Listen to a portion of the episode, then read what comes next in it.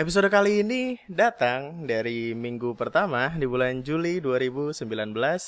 Bahasannya adalah tentang pekerjaan, tentang waktu, dan uang. Nama gue Andri dan selamat datang di Lunatic Podcast.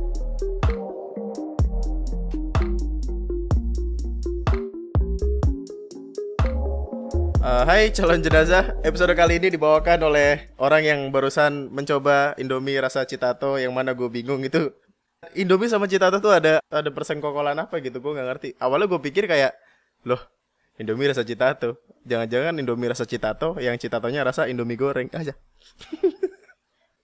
Jadi uh, selamat datang kembali di Lunatic Podcast. Balik lagi sama gue Andri dan kayak biasa gue bakal nemenin waktu lo selama beberapa menit ke depan.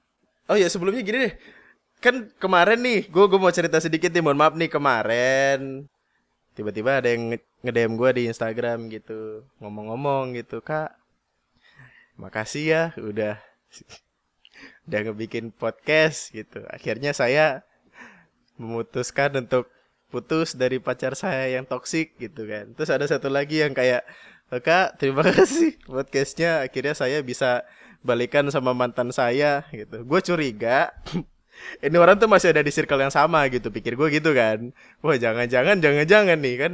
Kalau kalau pikiran pikiran tidak benar gue kayak merasa semuanya berhubungan kan. Dengan otak Intel i3 8100 gue cari tahu lah.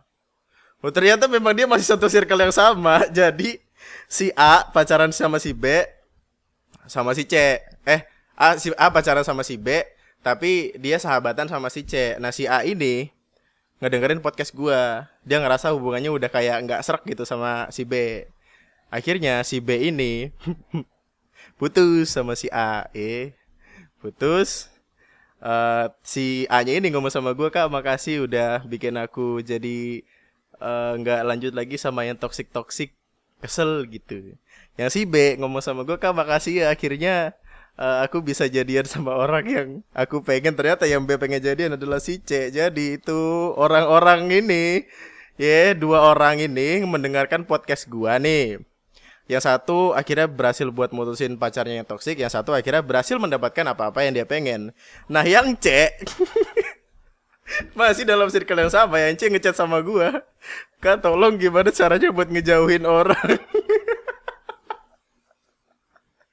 Jadi Wah, gue gak, gue gak tahu nih, gue gak tahu nih apa yang terjadi di antara mereka nih, tapi ini lucu banget sih sumpah. Dan semua itu terjadi di circle podcast yang yang cuman cuman segini doang gitu, maksudnya gak gede-gede amat. Dan gue kenapa jadi masuk dan ikut campur sama hubungan kalian gitu, yang mana gue cuma ngomong doang. Wah kacau sih, kacau sih. Gue gue seneng deh punya banyak cerita setelah ngebikin podcast podcast yang cuma sekian menit sekian menit itu. Gimana ya? Gue juga jadi ngerasa amazed aja gitu sama apa-apa yang gue bikin dengan dengan alasan iseng ini dengan alasan gue suka ngomong dengan alasan gue suka cerita sama orang.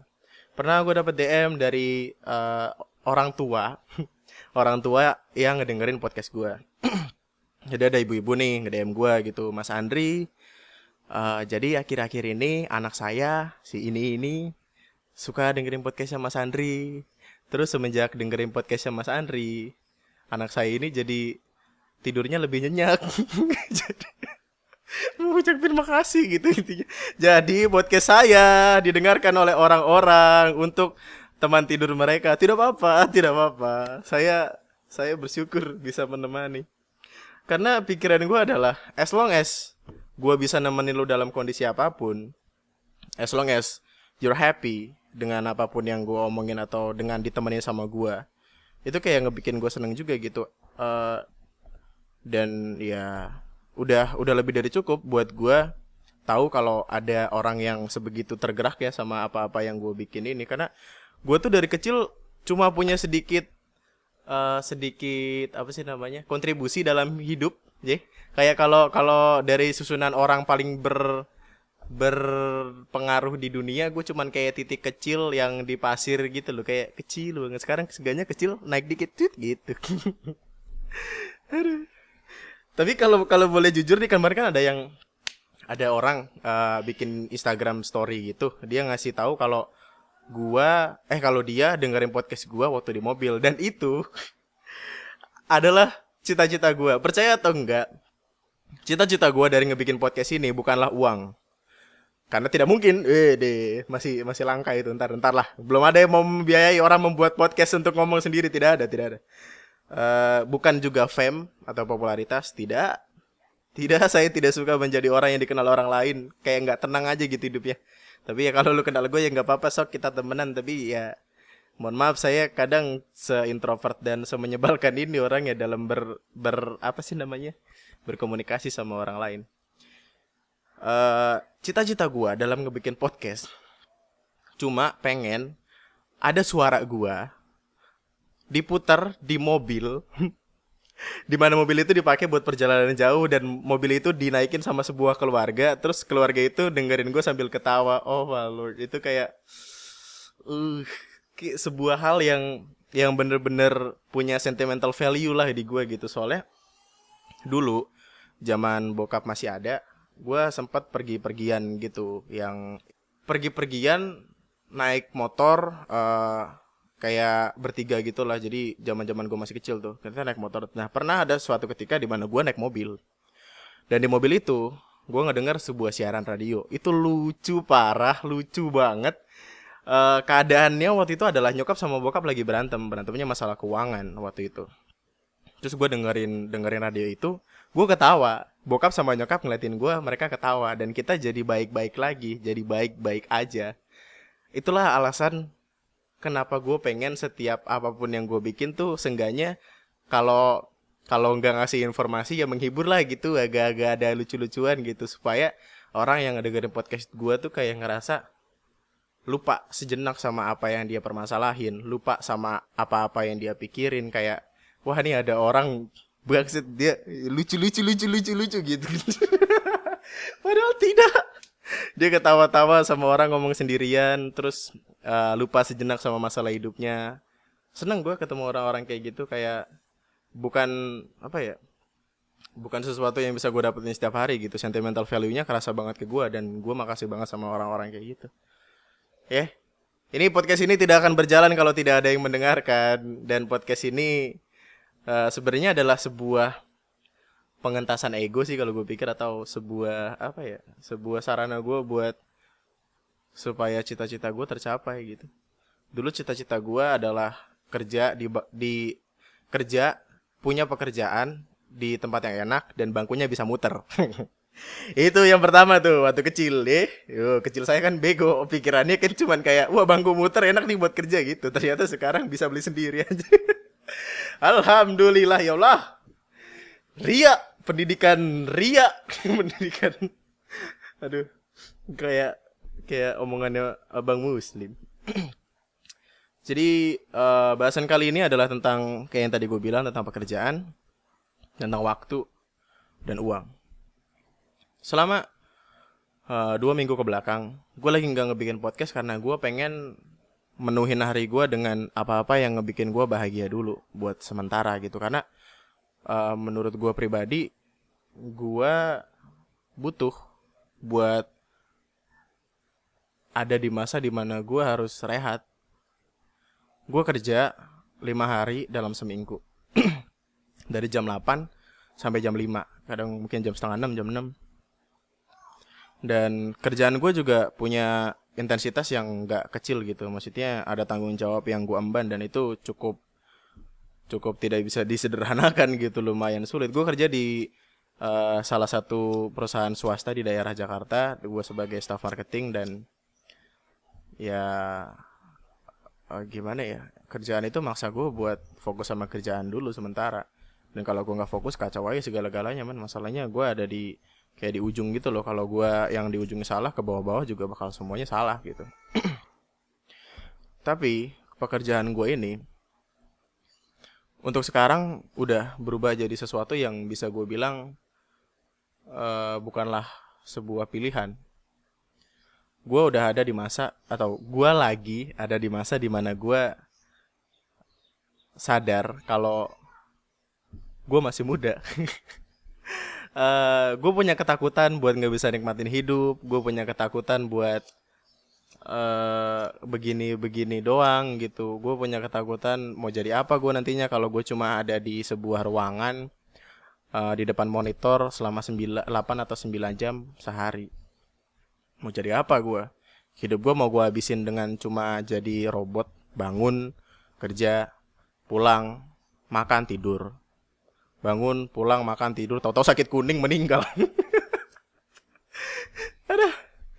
Eh dan gue nggak tahu ya apakah ini gue doang atau yang lain juga kayak gini tapi tapi gue gue punya ketakutan eh, masa tua gue bakal gue habiskan dengan menjadi sangat amat membosankan gitu gue adalah tipikal orang yang suka bercerita gue suka cerita ke orang pun gue juga suka dengan orang cerita dan kalau misalkan gue nggak punya sesuatu untuk diceritakan apa apa yang akan gue lakukan di masa gue tua nanti? Eh apakah gue hanya akan akan duduk duduk gitu kan? Di kursi goyang tau gak sih lo yang ngek ngek ngek tau mati kan? Kayak gitu. Gue gue nggak pengen gue berubah jadi tipikal orang yang nggak punya sesuatu buat diceritain ke eh, anak atau cucu gue nanti gitu.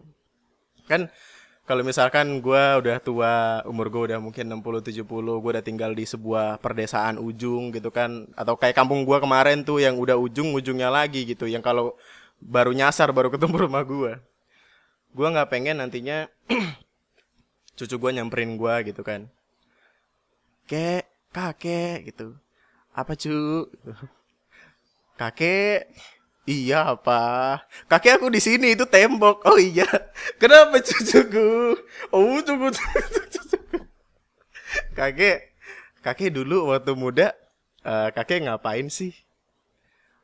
Eh, kakek dulu muda kerja gitu. Kerja? Iya selain kerja ngapain kek? Oh eh ya kerja tidur gitu.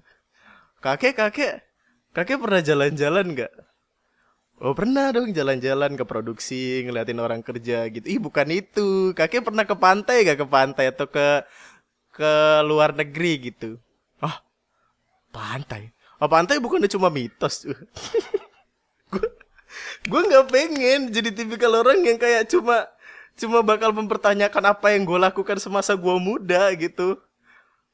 Gue takut menyia-nyiakan masa muda gue yang sebenarnya eh, masih cukup untuk gue pakai ke mana-mana untuk gue berpetualang untuk gue nyari nyari komodo apa di sana di mana pokoknya gue takut aja dan gue juga kan adalah tipikal orang yang suka jalan-jalan nih. Gue suka pergi ke tempat-tempat baru. Gue suka buat ketemu orang-orang baru.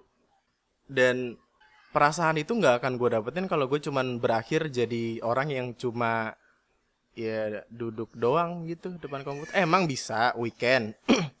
Tapi asal lu tahu nih, asa- a- salah satu alasan kenapa gue nggak ngebikin podcast adalah karena gue capek.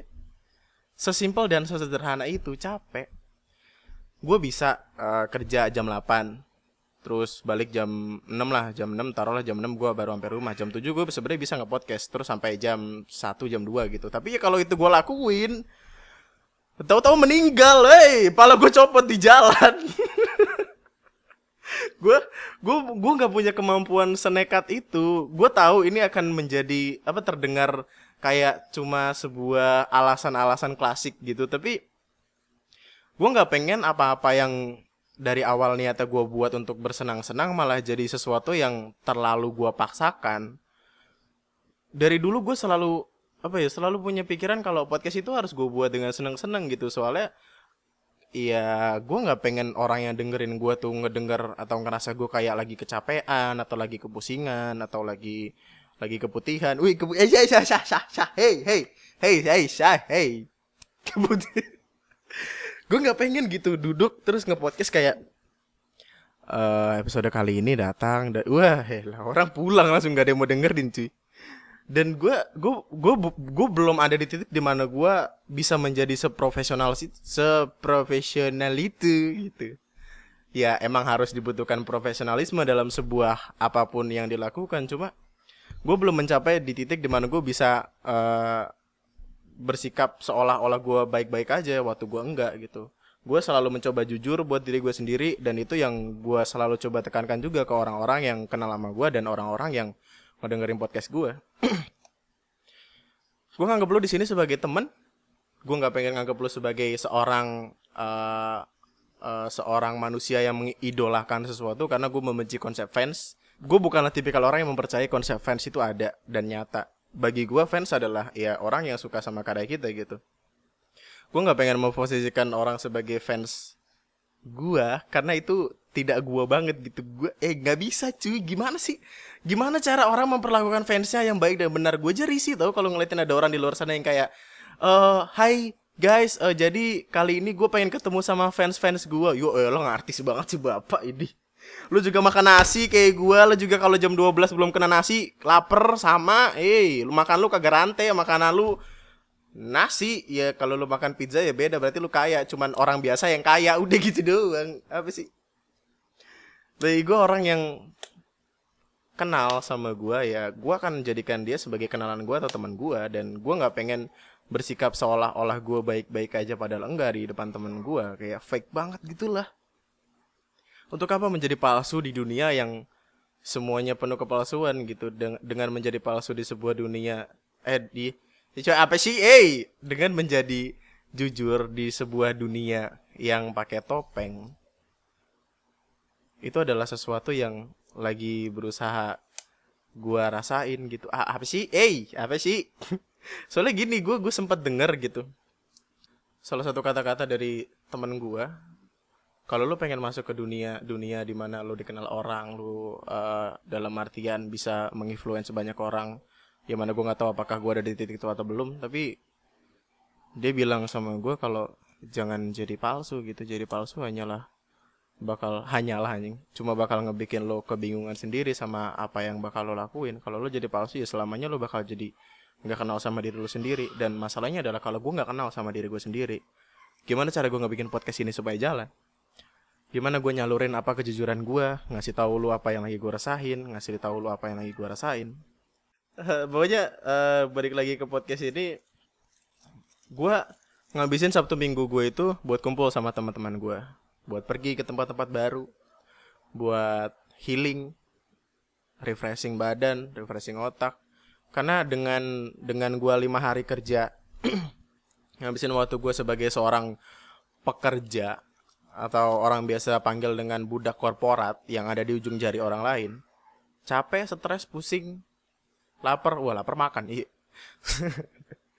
gue uh, lima hari kerja, dan gue lebih milih buat ngabisin waktu gue Sabtu dan Minggu buat healing dan dengan ngelakuin itu dua minggu kemarin gue ngerasa gue berubah jadi pribadi yang utuh yang nggak lagi asal dalam ngambil keputusan nggak lagi menye-menye nggak lagi uh, gampang pengen nyerah atau pengen mati gitu kayak kayak anak zaman sekarang kan anak zaman sekarang kaki kenabrak meja aja aduh gue pengen mati aja eh apaan sih bocah eh Jangan jangan Anda berpikir kalau uh, suicide adalah sebuah hal yang keren. Tidak, tidak. Eh, masuk neraka paling bawah Anda.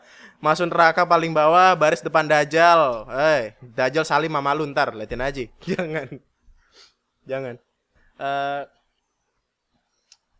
gua ngabisin waktu Sabtu Minggu gue buat liburan. Gue gue ulang-ulang ini mulu. Tapi gini deh lima hari kerja dua hari liburan gue utuh dengan jadi diri gue yang kayak gitu cuma itu bakal ngebikin gue nggak bisa ngelakuin hal-hal lain nggak bisa ngebikin podcast ini nggak bisa bikin video sesampahan di YouTube. Nggak bisa nulis tulisan menye-menye yang bisa dikaitkan ada hubungannya dengan puisi. Nggak bisa ngobrol sama teman-teman gue curhat dengerin cerita mereka setiap malam. Yang mana itu akan sangat amat berguna untuk omongan gue karena gue juga uh, ngomongin sesuatu itu biasanya berdasarkan cerita orang lain. Nggak gimana ya? Cerita orang lain yang gue tahu maksudnya. Gue nggak bisa kayak misalkan ngomongin sesuatu asal aja gitu wih nyangkut pala gue ntar di ujung kulon sono di sana jauh uh, karena gini deh uh, back to the topic lu pernah ngelihat gak sih sebuah profile picture atau sebuah foto gitu. Gua terakhir kali ngeliat ini di DP BBM teman gua. Jadi teman gue ini biasanya kalau lagi ngambek sama temannya kan, eh lagi ngambek sama cowoknya, dia bakal ngapus display picture-nya terus diganti titik namanya. Eh, tahu gak? Eh punya punya teman kayak gitu ya? Eh, kalau anda tidak punya teman seperti itu, jangan-jangan itu anda. Eh, kalau enggak fotonya ganti jadi tangan disilet-silet tau gak sih lu? Ah, bocah, bocah. Uh, suatu hari dia ngupload sebuah foto. Foto ini kayaknya uh, relate banget sama semua orang. Jadi kayak ada sebuah tiga segitiga gitu antara uang, waktu, dan tenaga. Waktu kecil, kita punya banyak tenaga, punya banyak waktu, tapi nggak punya uang. Waktu kita dewasa, kita punya banyak tenaga, kita punya banyak uang, tapi nggak punya waktu. Waktu tua, kita punya tenaga, eh kita punya waktu, kita punya uang, tapi nggak punya tenaga. Mau ngapain? Dan kayaknya dari setiap keputusan hidup tuh selalu bakal ada tiga piramida itu. Dan posisi gue sekarang adalah gue punya uang, gue punya tenaga, tapi gue nggak punya waktu. Gue nggak punya uh, pilihan buat nikmatin dunia. Gue berubah jadi tipikal orang yang uh, ya nggak ya nggak dalam ngelakuin sesuatu. Karena pikiran gue adalah waktunya kepepet, waktunya mepet gitu-gitu terus. Dan akhirnya ya di suatu pagi cuy gitu. Gue bangun dengan uh, dengan wangsit kalau udahlah gitu. Cukup lah uh, eh, gue ngerasa ini bakal terjadi di semua fase dalam pekerjaan orang ya. Kayak kalau lu udah ngerasa kerjaan lu toksik terus lu bangun tidur dengan perasaan kayak ah sialan kerja lagi ah. Anjir gue bangun jam segini buat kerja doang. Ah gini gini gini. Itu ada dua pilihan gitu lu lu udah jenuh sama pekerjaan lu atau lu emang bangsa tay kerja bangun heh hei bangun anda jangan gabut. Bangun kerja ayam aja. Ayam aja udah bangun dari pagi. Anda ngapain? Dan gue sedang menapaki masa di mana gue jenuh tapi jenuhnya adalah jenuh dan pengen bebas bukan yang jenuh doang. Uh, gimana ya? Di podcast gue eh di membacain episode 2 sebelumnya gue ngomong lu bakal selalu punya dua pilihan dalam hidup. Kalau lu nggak yakin sama tempat berdiri lu sekarang kalau lu pengen bebas cari tempat baru. Tapi kalau misalkan lu udah uh, tahu kalau jalan lu ini di sini cuma lagi jenuh aja cuma lagi kesel aja ya sabar cintain tempat berdiri lu sekarang. Dan permasalahannya adalah gue lagi nggak bisa gue udah nggak bisa lagi jatuh cinta sama tempat berdiri gue sekarang. Uh, ini mungkin akan terdengar sangat amat egois tapi alasannya adalah apa-apa yang gue bahas tadi. Gue pengen bebas gue pengen jadi orang yang nentuin ke mana arah langkah gue selanjutnya. Gue nggak pengen ngabisin masa-masa di mana gue harusnya melakukan sesuatu yang lebih berguna dari ini dengan cuma duduk 8-9 jam di depan monitor. Karena kalau concern gue adalah uang, ya gue pikir ada beberapa lainnya di luar sana yang yang bisa gue dapetin juga gitu. Gue akhirnya bangun pagi dengan dengan keputusan buat ah gue pengen resign, udah cukup gitu. Gue pengen ngejadiin tempat yang kemarin ini tempat yang gue berdiri sendiri sebagai batu, batu loncatan gue supaya gue bisa langkah lebih jauh atau lompat lebih tinggi. Uh, gimana ya? Ya kayak yang gue bilang tadi di pekerjaan gue sekarang ini gue punya waktu. Eh, gue punya tenaga, gue punya uang, tapi gue nggak punya waktu. Gue jadi uh, lupa keberadaan ibu sama adik gue di rumah. Gue sering kali lupa kalau gue punya teman-teman yang kadang butuhin gue. Gue sering kali lupa sama bahagianya diri gue sendiri dan kalau itu terus-terusan gue lakuin gue takut jadi tipikal orang yang ignorance gitu tipikal orang yang nggak mau bersosialisasi sama orang lain nggak mau dengerin omongan orang selalu jadi orang yang kayak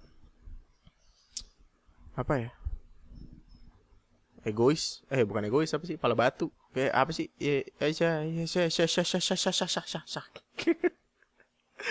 ah pusing uh, keputusan-keputusan yang kemarin gue ambil dengan kayak gue ngajuin resign sebenarnya punya banyak alasan gitu dan uh, alasan utamanya memang karena gue pengen pengen bebas tapi alasan lainnya adalah karena gue nggak bisa milih gitu. Gue adalah tipikal orang yang buluk buluk anjing.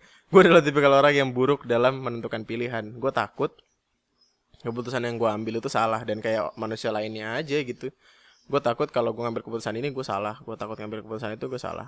Keputusan gue kemarin adalah uh, eh, gue mau ngelakuin apa yang gue suka dan tetap dapat uang dari sana atau gue kerja tapi gue kayak dipaksakan gitu. Kayak gue maksain diri gue buat kerja di sebuah tempat yang gue nggak suka dengan uh, meskipun dengan uang yang cukup banyak sih gue pikir. Tapi ya gue milih buat bebas gitu. Gue gue gak bisa jadi tipikal orang yang bisa ngelakuin dua hal sekaligus man.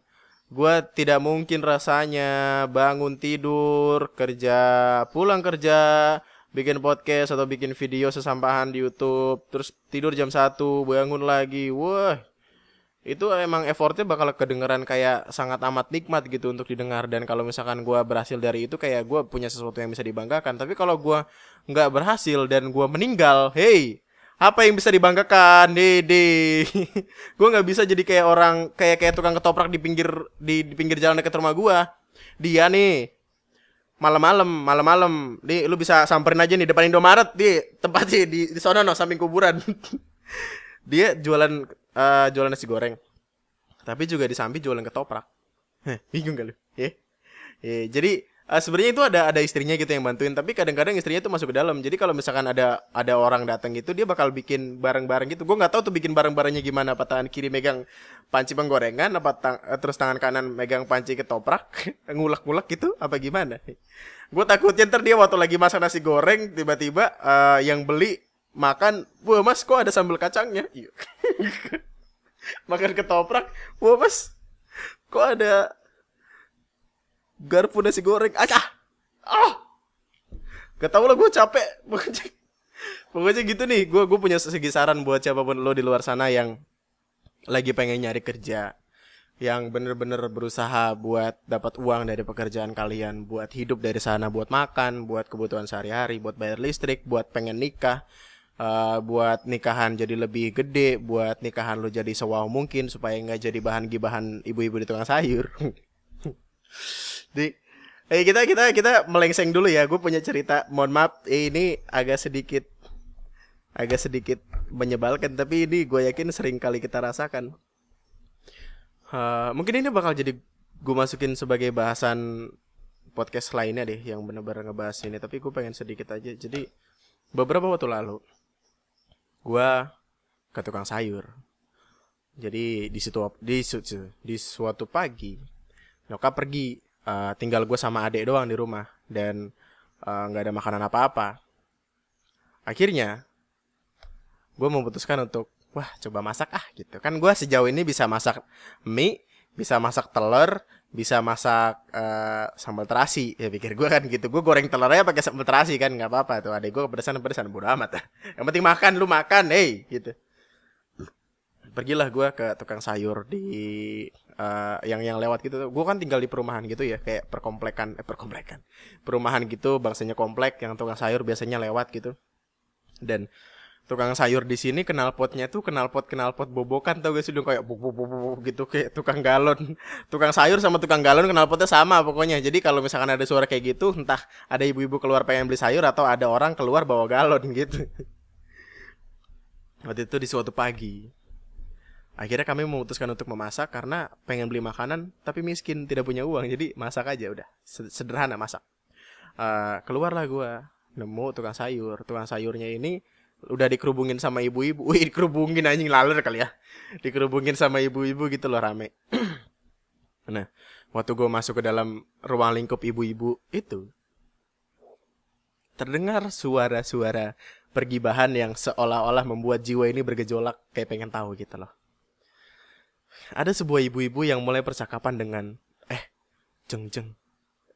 Jeng jeng. Gue gue gue nggak ngerti lah kenapa setiap ibu-ibu tuh manggil ibu-ibu lain tuh selalu jeng gitu? Kenapa nggak cuy gitu atau kiu kiu kiu gitu? Kan kan enak gitu kan ibu-ibu lagi jualan sayur eh kiu kiu kiu berak kiu. Gitu. Pokoknya gitu deh. Uh, jeng jeng inget gak sih nikahannya si ini. Nah, ternyata bahasannya dimulai adalah tentang uh, bahasan ada orang nikah di komplek gua dan uh, pernikahan itu kayak 4 atau lima hari gitu. Itu kan hari Jumat atau hari Sabtu. Pokoknya empat uh, atau lima hari sebelum itu ada pernikahan. Ibu-ibu ngomong, inget gak uh, pernikahannya si ini? Masa ya makanannya cepet banget habis. Padahal baru jam 12 itu mulai mulai marah-marah tuh.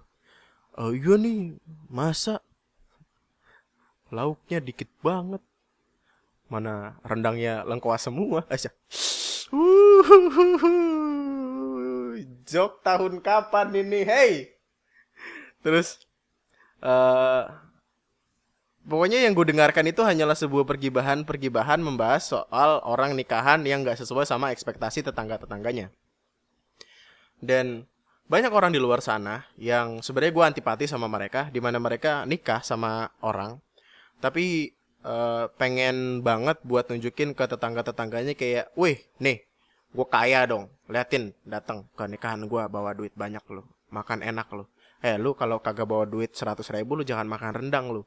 Lu ngamplopin dua puluh ribu lu pakai kuah kuah. Lu tahu kuah gak? Kuah bakso tuh situ pakai nasi. Nggak apa-apa kenyang. Kuah bakso pakai nasi kerupuk sama kuah nih bagus. Tapi kan gak sedikit kan orang-orang yang kayak kerja keras banting tulang dari pagi ketemu pagi. Wih serem. Dari dari gelap ketemu gelap gitu. Cuma buat kerja nyari duit nikah dan uh, supaya impresi tetangganya tuh bagus. Yang padahal juga ya gue kasihan sama orang-orang kayak gitu. Soalnya itu kan gimana ya kayak nyakitin diri sendiri gitu loh.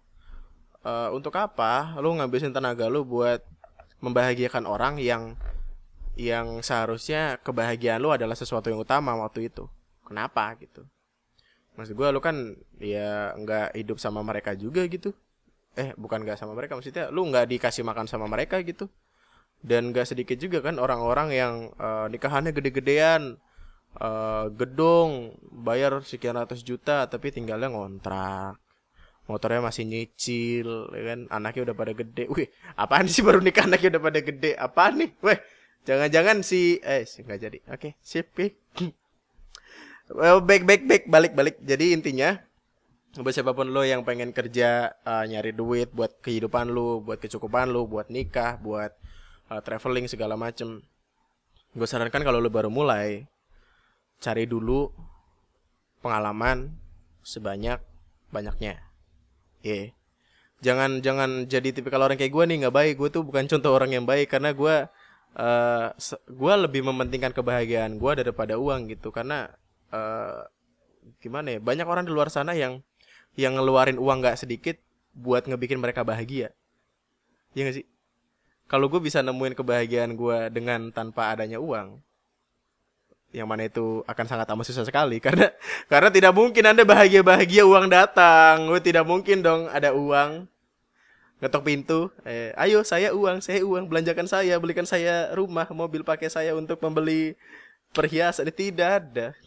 Ya gue tahu itu akan jadi sangat amat susah dengan gue mengejar kebahagiaan gue uh, lebih penting kebahagiaan daripada uang. Cuma ya gimana?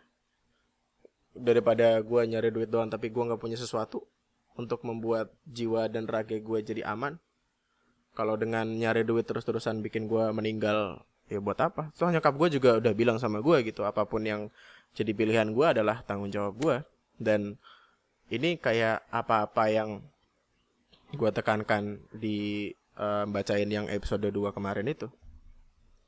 Keputusan lo yang ambil. Keputusan lo yang nentuin.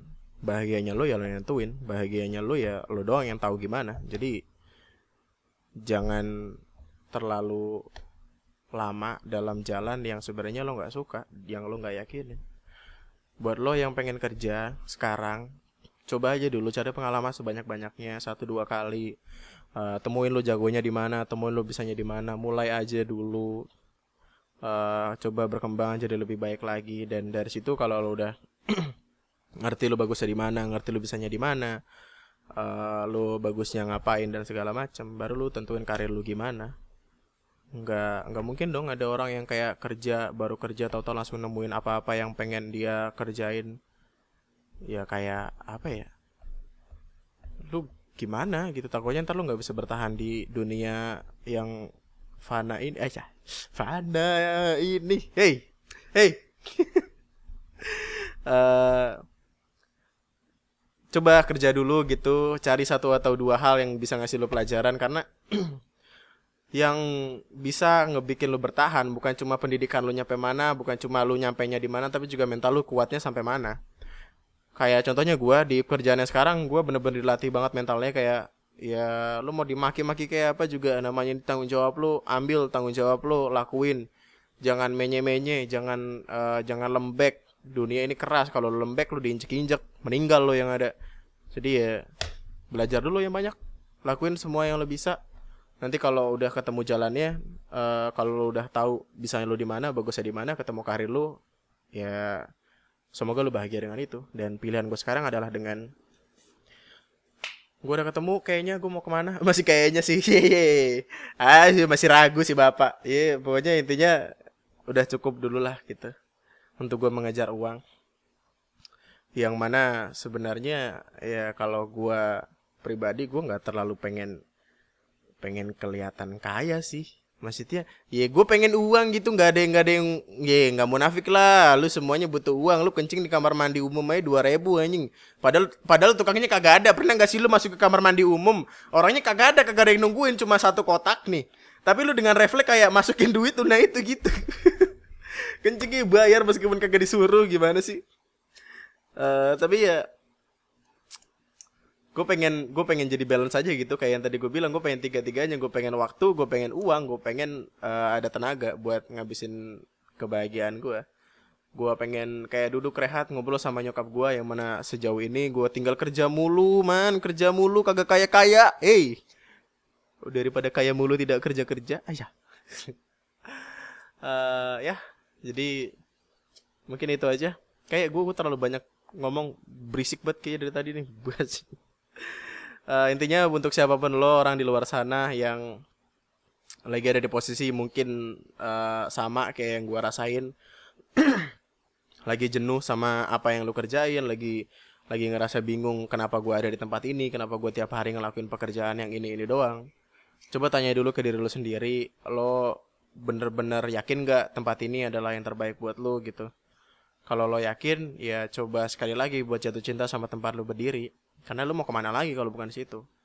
Tapi kalau lu udah nggak yakin sama jalan yang lagi lu rasain sekarang dan uh, kayaknya lu udah nemuin jalan baru yang lebih bagus yang tujuannya lebih indah ya silakan lompat. Cari tempat baru. Cari hal-hal baru yang lebih indah dari yang sekarang lagi lo jalanin. Hidup adalah hasil dari keputusan-keputusan yang pernah lo buat. Dan ya keputusan itu kan lo doang yang ambil lu doang yang bisa mutusin ke mana lo mau jalan ke mana lo mau uh, pilih eh ke mana lo mau pilih apaan sih berak hei. Maksudnya ke mana lo mau ngelangkah lo yang nentuin. Lo kan ngelihat sendiri tuh depan depan ada cahaya apa belok kanan ada cahaya apa lu depan tahu-tahu jurang gitu kan tidak tahu. Jadi lu doang lah yakin aja sama diri lu sendiri pilihan lu yang bikin bukan orang lain. Emang orang lain juga ada sangkut paut ya kayak nyaranin lu ini dan itu tapi ya lu doang yang ngambil. Ngapain terlalu musingin alimat orang lain? Toh gue juga dulu dari dulu percaya gitu. Lu ngasih saran ke orang lain juga nggak bakal nggak bakal masuk karena pada akhirnya dia bakal ngikutin kata hatinya sendiri. Mau lu ngomong apa berbusa-busa gitu. Maksud gue berbusa-busa tipe ya mau ngomong apa berbusa-busa juga namanya orang ya dia bakal ngikutin kata hatinya sendiri. Ya atau siapa pun lo yang masih sekolah atau kuliah nanti kalian ngerasain. Hah. Hahaha yang lagi sekolah nih kayak mikir wah aku sekolah bosen nih rasanya tidak bebas mau kuliah aja gitu kan. Yang kuliah waduh mau meninggal gue tugas mulu kerja gitu. Pas kerja ada gue mau gimana ini? Mau ke mana? Mau nangis aja gitu. Kerja gini mulu kerja mulu kagak kaya kaya gitu kan. Aduh ya udahlah ya Uh, itu aja buat podcast gue kali ini. Uh, sampai jumpa di podcast gue selanjutnya. Tetaplah bahagia, tetaplah baik-baik saja. Uh, mungkin podcast bakal diseringin, nggak tahu juga. Tapi ya nanti kalau gue udah nggak kerja lagi, kalau gue udah jadi pengacara, pengangguran banyak pengacara, iya. Jogja Indi Primawan. gue gue kayak bakal lebih sering nge-podcast sih tapi ya gitu gue mesti nambahin knowledge gue dulu salah satu alasan kenapa sebenarnya gue akhir-akhir ini ngerasa takut literally takut buat nge-podcast adalah karena gue jadi kurang referensi sekarang ini sumpah. Gue gua jadi jarang baca buku gue jadi jarang buka sosial media gue kerjanya cuman uh, nyampe rumah ngobrol-ngobrol doang sama teman-teman gue yang mana obrolannya tidak jelas. Hei masa tiba-tiba ada yang ngomongin uh, waduh gue pengen ngomong nggak jadi nggak jadi skip. Lupain lupain. Syuh syuh syuh gue pengen ngomong kondom rilakuma cuman ntar lu kaget. Mana ada kondom rilakuma lu bayangin hei hei kondom rilakuma buat apa? Apakah dia bisa ngomong? Tidak. Jadi ya mungkin akan diusahakan ya lebih sering lebih rajin ke podcastnya supaya lu ada temennya kasihan juga gue gue uh, pengen nantinya kan kemarin ada yang ngirimin gue dia dengerin podcast gue di mobil. Nanti gue pengen ada podcast gue di helikopter lah kalau bisa ya. Wih iya dong. Uh, podcast denger di helikopter wih. Waduh gue kayak respect. Respect. Podcast di helikopter gimana anjir? Orang-orang kayaknya pada pakai headset. Ya headset. Headset aja. Uh, itu aja. Uh, nama gue Andri sekian dan eh, ini mohon maaf nih. Jadi kan ceritanya gue habis habis nge apa nge plaster lagi ulang kamar terus gue cat lagi. Uh, terus sekarang kosong gitu tembok-temboknya ini gue pasangin apaan lagi ya ngasih ya? Apa gue mesti ke kuburan buat nyari wangsit asyah Astagfirullahalazim ya Allah. Astagfirullahalazim gak gak. Maksud gua gua gua kira-kira mesti masang apa nih di tembok-tembok itu. Mohon maaf nih kasih tahu ya kan kalian pada baik. DM gua DM DM aja kalau enggak lain. Oh, tidak bisa lain. Gua temennya kepenuhan. Ya, mohon maaf nih. Tolong kita mah baik-baik. Ya. Oke, siap. Hi. Bye bye.